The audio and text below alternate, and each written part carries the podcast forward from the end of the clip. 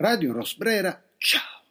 Lo scrittore peruviano e premio Nobel Mario Vargas Llosa, per quello che valgono i premi Nobel, e potrei dire forse, visto che il premio è sempre stato imbrattato dalla geopolitica, per quello che sempre o quasi sempre hanno valso i premi Nobel, per quello che sempre o quasi sempre hanno valso i premi ufficiali,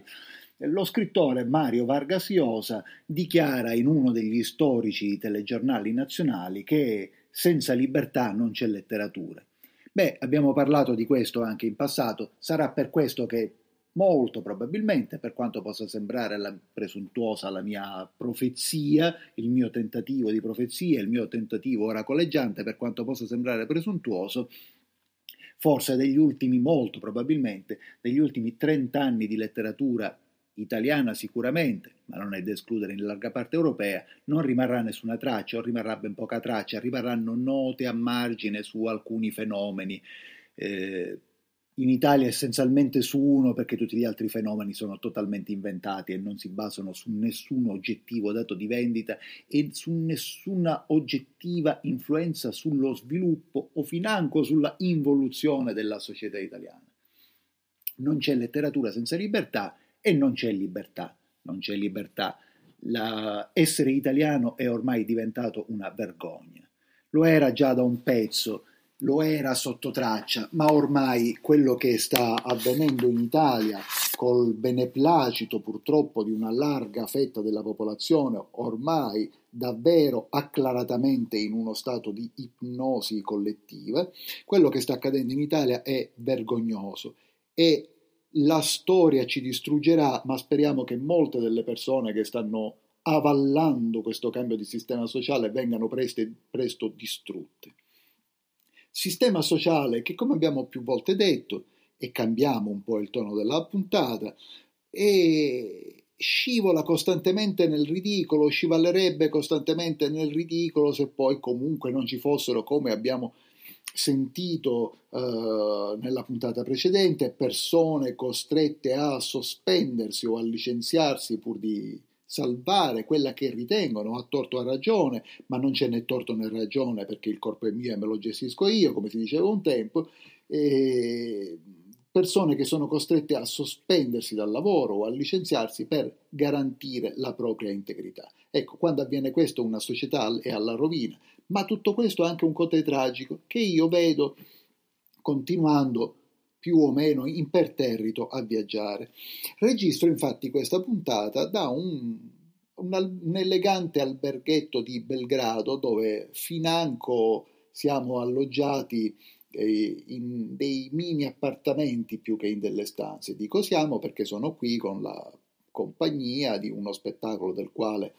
poco prima, l'anno prima in realtà della, della pandemia, o, o diciamo le cose come stanno, di questo delirio sanitario,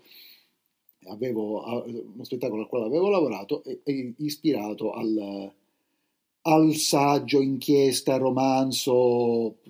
molte grandi opere sono incatalogabili, di Leonardo Sciascia alla scomparsa di Majorana. Dunque rappresenteremo lo spettacolo al, in uno degli storici teatri di Belgrado, invitati qui dall'Istituto Italiano di Cultura, ma non è tanto questo che ci importa, non è tanto questo che ci interessa. È la solita tragicomica eh, rassegna di come avvengono i viaggi nell'Europa di oggi. Arrivi al check-in dell'aeroporto di Fiumicino. Il volo non è diretto. Anni fa io forse ne l'avevo anche raccontato in una puntata, comunque fa, anni fa avevo fatto scalo nel piccolo ma elegante aeroporto di Belgrado, non ero sceso nella città. E, e all'epoca i voli, almeno nel mio ricordo, i voli dell'Air Serbia da e per Roma, da Belgrado e da e per Roma, erano, erano, piuttosto frequenti. Ora pare che ve ne siano solo due a settimana e nessuno coincide con i giorni in cui dovevamo viaggiare noi, dunque siamo obbligati a fare scalo, scalo a Zurigo, eh, volo con la Swiss Air. Allora, la Swiss Air già ti fa fare, ti illude in realtà il giorno prima dicendoti che puoi fare il check-in, anzi che devi fare il check-in 24 ore prima. Tu lo fai, ma quello non è un check-in, è un pre-check-in con il quale dovrai comunque andare al, allo sportello. Dunque lo fai, vai allo sportello, Dovresti anche compilare un formulario, ovviamente ti scordi di compilarlo, ti consoli per il fatto che tutta la compagnia si è scordata di compilarlo alcuni non hanno neanche visto che c'era un formulario da compilare. Arrivi dunque allo sportello a fare il check-in, nessuno ti domanda il formulario.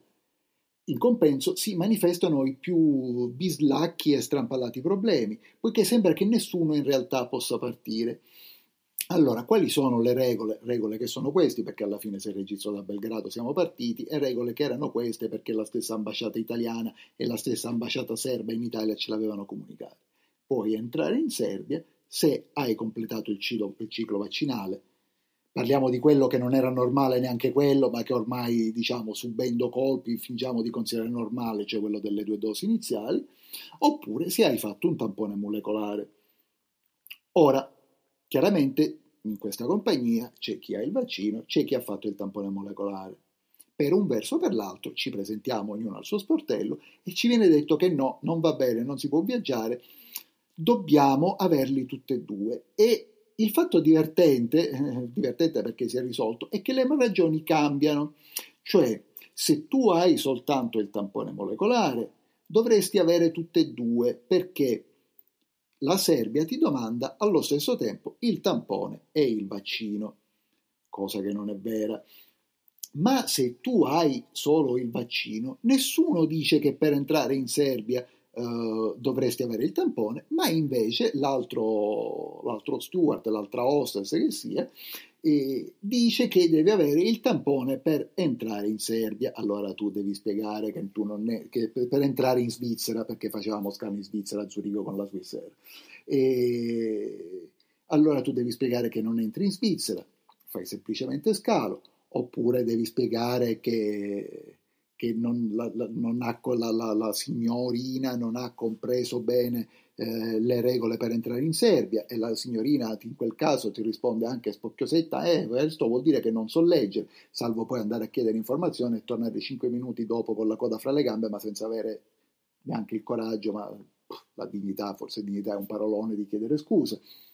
visto il suo atteggiamento. Finalmente parti, ovviamente poi non succede più niente, cioè viene controllato un Green Pass che nessuno in realtà controlla, cioè viene dato uno sguardo sommario, ma lo sguardo è così sommario che su, per esempio nel caso del tampone ci potrebbe essere stato scritto positivo invece di negativo, non, so se, non sono certo che qualcuno se ne sarebbe accorto. Dopodiché continui a viaggiare, nessuno ti ha domandato il formulario svizzero, te lo danno sull'aereo, nessuno te lo domanderà facendo scala a Zurigo comunque, finalmente arrivi in Serbia, in Serbia bisogna dire eh, allora facciamo l'elogio della Serbia, un paese che purtroppo non gode di buona fama, almeno credo, non, go- non sono un esperto di cose serbe, credo non goda di buona fama. Ebbene, la Serbia è un paese più o meno libero, dove alla fine eh, l'autista ti viene a prendere col pulmino e non porta la mascherina, dove alla fine si fuma nei locali pubblici, io non fumo, ma non capisco perché in alcuni angoli più o meno remoti di un locale pubblico come un pub per esempio dove poi all'arrivo ci siamo rifugiati a mangiare, rifugiati perché pioveva a dirotto,